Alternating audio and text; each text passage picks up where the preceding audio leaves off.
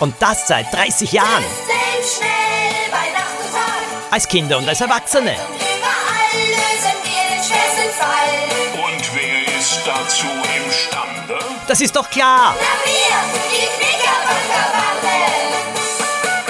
Hallo, hier spricht Thomas Brezina. Das ist der Podcast rund um Axel, Lilo, Poppy und Dominik, bekannt als die Knickerbocker-Bande, die in mehr als hundert Büchern ihre Fälle gelöst haben, als Kinder.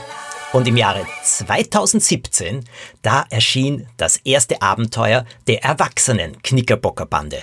Ja, Knickerbocker-Bande waren sie da keine mehr. Sie waren, wie gesagt, erwachsene Menschen, alle ungefähr Anfang, Mitte dreißig. Sie treffen einander wieder nach zwanzig Jahren auf einer geheimnisvollen Insel, denn sie folgen einer sehr rätselhaften Einladung. So hat das alles begonnen. Aber wieso habe ich eigentlich eine erwachsene Fortsetzung der Knickerbocker-Bande geschrieben? Bisher hat es das von Serien, die man als Kind gelesen hat, eigentlich nicht gegeben. Eure Fragen, die ihr mir dazu geschickt habt, einige davon, die auf Instagram und Facebook gekommen sind, die werde ich heute beantworten. Am neunzehnten September zweitausendzwanzig ist bereits der dritte Band der erwachsenen Knickerbocker-Bande erschienen. Ja, die Abenteuer sind als Trilogie angelegt. Deswegen heißt dieser dritte Band auch das große Finale. Es ist ein sehr spezieller Fall. Ein Fall, bei dem mir oft die Tränen gekommen sind, wenn ich ihn geschrieben habe. Das hat verschiedene Gründe. Ich habe mir gedacht, heute gibt's einmal keinen Ratekrimi, sondern einen Ausschnitt aus dem dritten Abenteuer der erwachsenen Knickerbocker-Bande und dann Antworten zu euren Fragen. Der Tote in der Hochzeitstorte, so heißt dieser Fall. Er führt die Knickerbocker wieder zurück dorthin, wo ihre Abenteuer begonnen haben, in die Berge Tirols. Lilo und Axel beschließen, endlich zu heiraten. Lilo legt dafür einen Termin Ende November fest, als Ort ein Hotel hoch oben in den Tiroler Bergen. Wie kommt es dazu? Naja, die Hochzeit hätte eigentlich schon im Frühling stattfinden sollen, aber durch den Lockdown und durch Corona musste sie abgesagt werden. Dann ist sie in den Sommer verschoben worden. Da konnte die Hochzeit aber nicht stattfinden, da Lilos Trauzeugin Poppy endlich schwanger ist. Sie bekommt ein Kind, doch die ersten Monate ihrer Schwangerschaft, die waren alles andere als einfach und sie musste zu Hause bleiben und sich ausruhen. Also wurde die Hochzeit wieder verschoben, doch plötzlich beschließt Lilo, nein, jetzt muss es sein, im November. Und sie lädt alle ihre Freunde ein. Also ich meine, der Axel ist sowieso bei ihr, Poppy und ihr Mann, die ja Tierärzte sind, die werden kommen und Dominik kommt aus Kanada, wo er vor der Kamera steht für eine neue Serie. Er ist sehr erfolgreich, aber er hat zehn Tage drehfrei. Also der Zeitpunkt passt ganz großartig.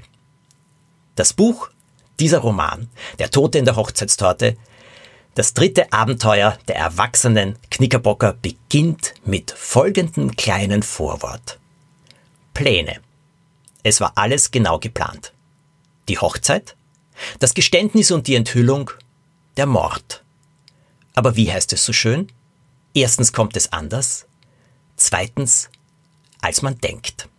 Das Kapitel, das ich euch jetzt vorlesen möchte, trägt den Titel Wieder eine E-Mail. Dominik versucht seinen Freunden nämlich immer wieder eine E-Mail zu schreiben, schickt sie aber nie ab. Ob es diesmal gelingt? Und wieso tut er das überhaupt? Von Dominik Kascher an Lilo Schroll, Axel Klingmeier und Poppy Reda. Betreff Ankunft. Hallo ihr drei, der Countdown läuft. Wer von uns hätte damals, als wir Teenager waren, gedacht, dass Lilo und Axel heiraten? Es gibt so viele Dinge im Leben, die man sich nicht vorstellen kann. Irgendwann aber kommt ein Zeitpunkt, da müssen sie erkannt und angenommen werden. In solchen Zeiten fällt das Annehmen im ersten Augenblick manchmal schwer, aber wenn man sich endlich zur nötigen Erkenntnis durchgerungen hat, entstehen Erleichterungen und eine neue Lebensfreude, die man sich vorher nicht vorstellen hätte können. Heute Abend fliege ich bereits nach Europa, weil ich einen Zwischenstopp in London einlegen muss. Am Dienstag und Mittwoch habe ich zwei Drehtage für einen Kinofilm in den Pineapple Studios. Donnerstag geht es nach Wien und Freitag in der Früh nach Innsbruck. Ein Fahrer ist bestellt, um mich in das Alpenschlössl zu bringen. Zum Mittag treffe ich ein. Meine Vorfreude auf unser Wiedersehen könnte nicht größer sein. Es gibt so viel zu erzählen.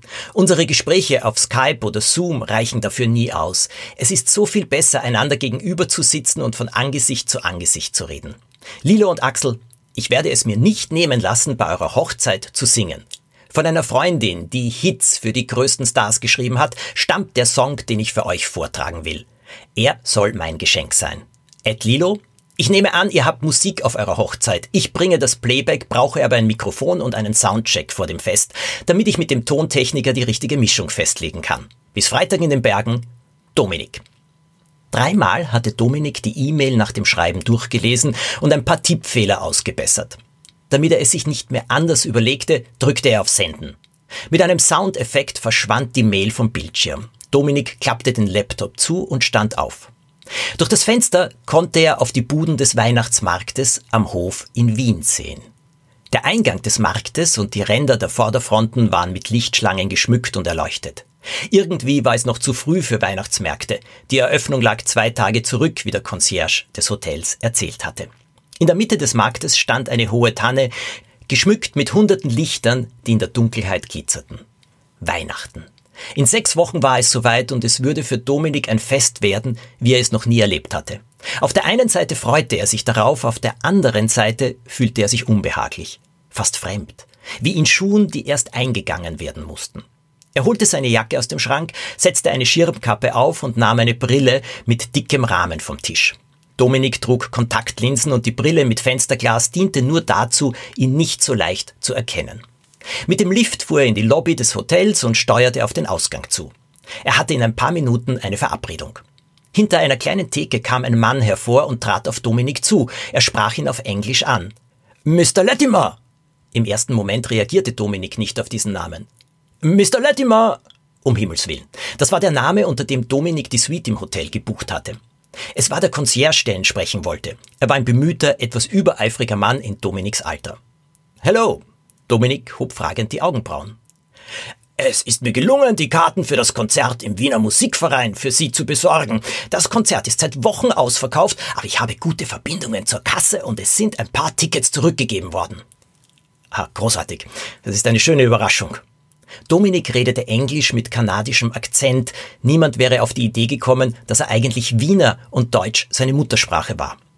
Ich bekomme die Karten morgen früh und lasse sie dann auf Ihr Zimmer schicken, schlug der Concierge vor. Vielen Dank.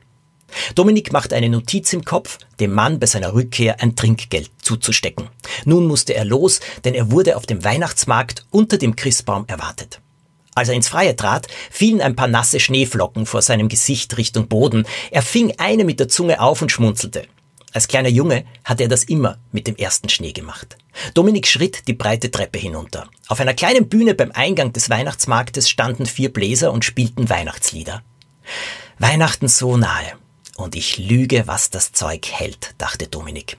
Das schlechte Gewissen plagte ihn sehr, aber bald würde er seinen Freunden alles erzählen können. Wie würden sie nur reagieren? Das nächste Kapitel trägt den Titel Todesschatten. Rache war ein Motiv, das Leute zu den grausamsten Taten trieb. Sie konnte zu jeder Zeit, von jeder Seite und auf jede erdenkliche Weise erfolgen. Deshalb dachte ein Mensch über den Tod nach. Der Tod würde sich in einem Moment einstellen, wenn keiner mit ihm rechnete.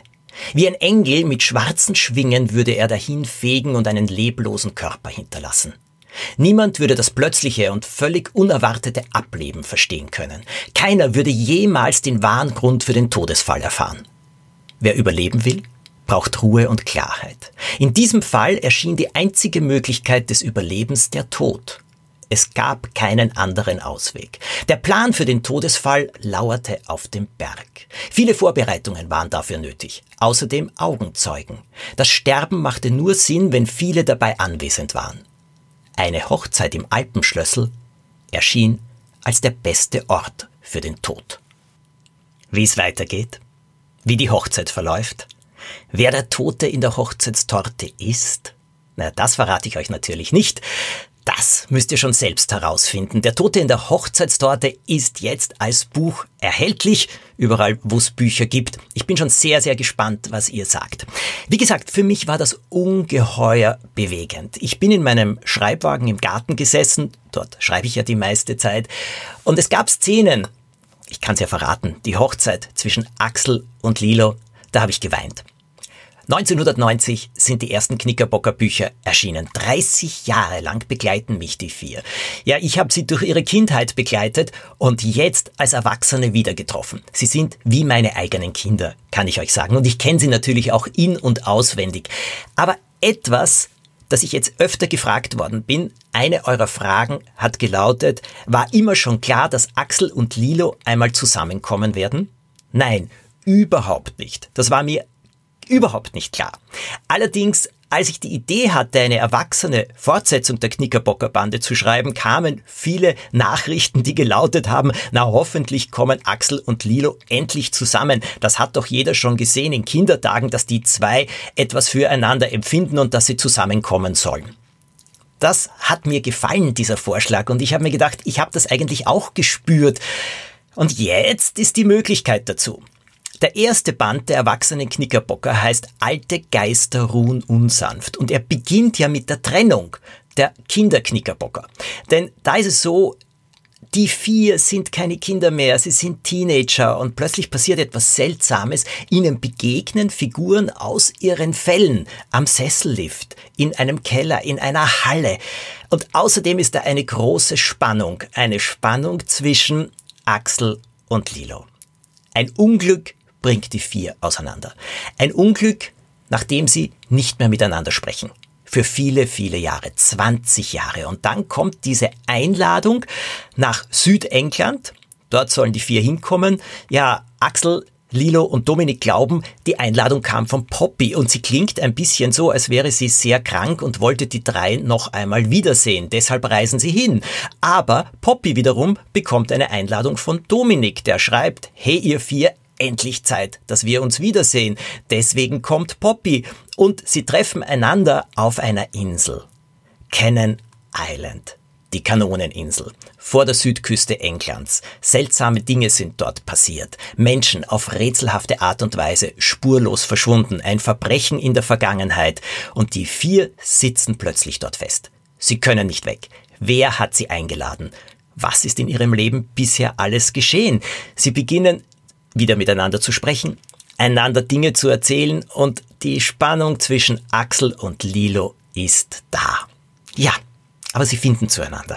Sonst würde der dritte Band ja nicht heißen, der Tote in der Hochzeitstorte. Was der Fall ist in Alte Geister ruhen unsanft, ja, das könnt ihr selbst lesen, falls ihr es noch nicht getan habt. Also wie gesagt, es war nicht geplant, dass die zwei zusammenkommen, aber es fühlt sich für mich vollkommen richtig an und im zweiten Band der erwachsenen Knickerbocker-Bande in Schatten der Zukunft, da geht's aber ziemlich drunter und drüber zwischen den beiden. So einfach ist das nicht. Wenn zwei Menschen, die als Kinder einander kannten und auch schon mochten, als Erwachsene zusammenkommen und beide ja sehr ausgeprägte Charaktere sind, nennen wir es einmal so. Die Idee, eine erwachsene Fortsetzung zu schreiben, die ist mir schon gekommen ungefähr im Jahr zweitausendsechs, zweitausendsieben, zweitausendacht, da habe ich zum ersten Mal drüber zu sprechen begonnen. Ich habe mich aber nicht drüber getraut. Manche Ideen brauchen wirklich sehr, sehr lange, bis sie in mir reifen. Und im Jahre zweitausendsiebzehn habe ich Anfang März den Illustrator meiner Kinderbücher besucht. Pablo heißt er und er lebt in Argentinien. Er ist Argentinier. Eine spanische Ausgabe der Bücher Alle meine Monster, auch eine Buchserie von mir, hat uns zusammengebracht, denn der spanische Verlag hat sie neu illustrieren lassen.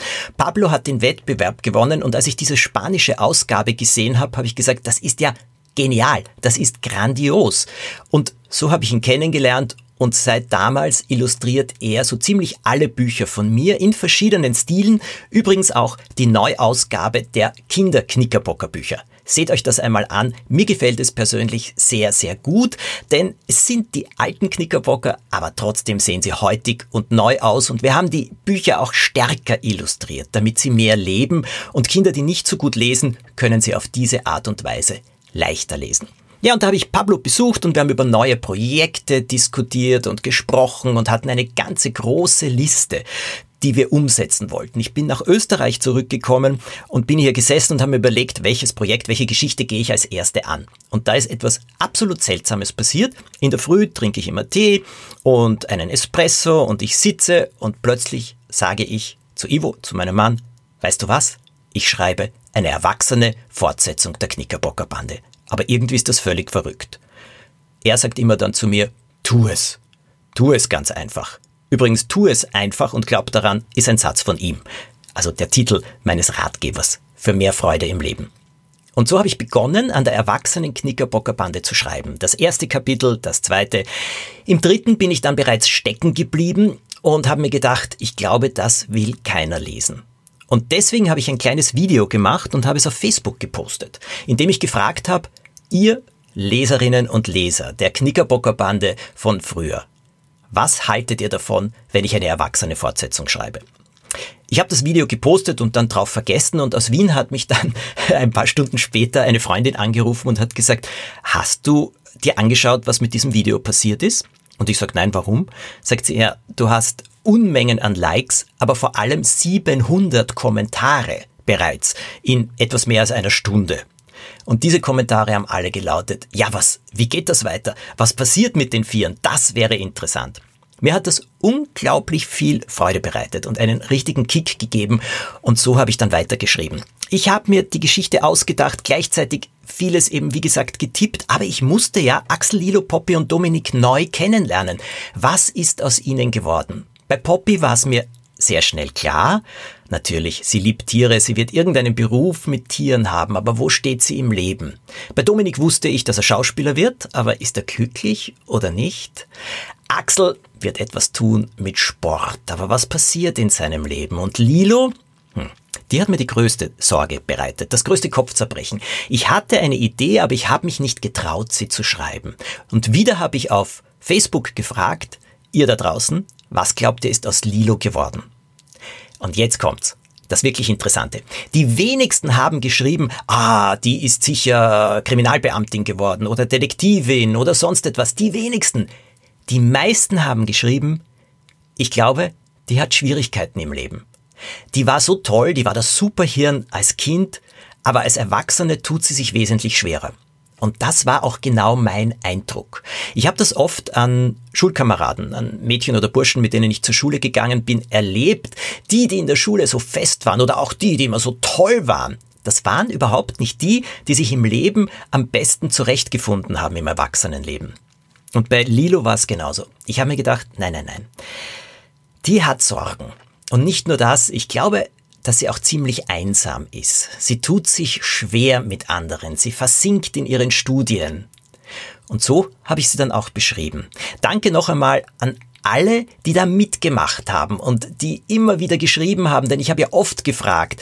Die Serie heißt ja auch Knickerbocker-Bande vier immer. Ich wollte es nennen Knickerbocker Forever und alle haben protestiert. Nein, das darf nicht englisch sein. Es muss heißen Knickerbocker für immer, also vier immer. Passt ja auch irgendwie. Und so ist dann der Roman Alte Geister ruhen unsanft Stück für Stück für Stück entstanden. Und dann war die große Frage, was kommt aufs Cover? Soll das genauso aussehen wie ein Kinderknickerbocker von früher? Für mich stand fest, das darf es nicht, das kann es nicht, weil es darf nicht in der Kinderbuchabteilung landen. Gleichzeitig muss es erwachsen aussehen. Und wiederum habe ich euch gefragt und viele haben dann gesagt, schwarz soll es sein, geheimnisvoll. Andere, nein, rot, mit Streifen. Und schließlich haben wir einen Cover zusammengebaut, der rot und schwarz ist, auch noch Streifen hat, aber trotzdem neu und anders aussieht. Und der Tote in der Hochzeitstorte, der dritte Band, ist golden. Es ist der Jubiläumsband, dreißig Jahre Knickerbocker, der große Finalband der erwachsenen Knickerbocker. Und der sollte anders aussehen, er strahlt golden. Aber Achtung, alle, die jetzt sagen, oh nein, dann passt er nicht in die Sammlung hinein. Keine Sorge, das ist ein Schutzumschlag. Und wenn ihr den runternehmt, ist das Buch darunter schwarz und passt zu den anderen beiden Bänden genau dazu, auch in der Größe. Das machen wir selbstverständlich für euch. Eine Frage heute, die ich noch beantworte, kommt vom Stefan und er schreibt, ist einer der vier eigentlich tätowiert? Gute Frage, Stefan. Ich habe mir das auch überlegt. Also Poppy hat sicher kein Tattoo, Lilo hat auch kein Tattoo. Dominik hat lange mit der Idee gespielt, sich ein Tattoo stechen zu lassen. Er wollte etwas am Knöchel gerne haben, irgendein Glückssymbol. Er konnte sich für keines entscheiden. Außerdem hat er sich gedacht, vielleicht äh, muss ich ja auch einmal nackte Beine zeigen und dann darf ich vielleicht kein Tattoo haben. Für seine Schauspielerei tut er alles. Aber Axel, der hat ein Tattoo und zwar am rechten Oberarm. Es ist ein Kraftband. Das ist ein Symbol, wie es auf den Südseeinseln Männer manchmal haben. Das hat er sich tätowieren lassen. Er liebt es, er mag es und ich finde, es steht ihm auch gut. Axel ist also tätowiert. Und noch die letzte Frage, die jetzt sehr, sehr oft gekommen ist von euch und die da lautet, ist es jetzt wirklich aus mit den erwachsenen Knickerbockern? Ist jetzt Schluss nach diesem dritten Band? Ihr werdet sehen, es ist ein großes Finale. Ja, es geht einiges nicht zu Ende, sondern es bildet einen Bogen und es beginnt etwas völlig Neues für die vier. So ist die Situation. Während ich diesen Band geschrieben habe, sind in mir Bilder aufgetaucht und die möchte ich euch zum Abschluss noch schildern. Es sind die Bilder, da sehe ich Poppy zum Beispiel einen Kinderwagen schieben und sie ist unterwegs in einen neuen Fall. Und die anderen, naja, was die anderen machen, das verrate ich euch nicht, denn das steht ja in der Tote, in der Hochzeitstorte. Und die Überraschung möchte ich euch nicht nehmen. Also, sag niemals nie, heißt es so schön. Und es gab ja auch diesen James Bond, in dem Sean Connery, der wahrscheinlich beste James Bond Darsteller aller Zeiten, zurückgekommen ist als James Bond. Sag niemals nie. Und ich sage auch nicht nie zu einem weiteren Abenteuer der erwachsenen Knickerbocker-Bande. Es ist absolut möglich. Aber jetzt wünsche ich euch erst einmal viel Freude mit dem dritten Band. Lasst mich wissen, wie er euch gefällt. Ihr könnt mir auf Instagram schreiben, ihr könnt mir auf Facebook schreiben. Und wenn ihr glaubt, es gibt einen Knickerbocker-Fan in eurer Umgebung, vielleicht aus Kindertagen, vielleicht habt ihr gemeinsam gerne die Knickerbocker-Bücher gelesen und wenn ihr oder ihm dieser Podcast gefallen könnte, schickt ihn einfach zu oder schickt einen Link, empfehlt ihn weiter. Das wäre doch schön. Und wenn ihr ihn bewerten könnt und das gerne tun wollt, dann freue ich mich auch sehr darüber. Im nächsten Knickerbocker Podcast, da gibt es dann eine Kostprobe aus dem neuesten Knickerbocker Abenteuer für junge Leser. Auch dieses Jubiläumsabenteuer führt an einen speziellen Ort. Es geht um gefährliche Tiere. Mehr verrate ich noch nicht. Also dann, lasst niemals locker!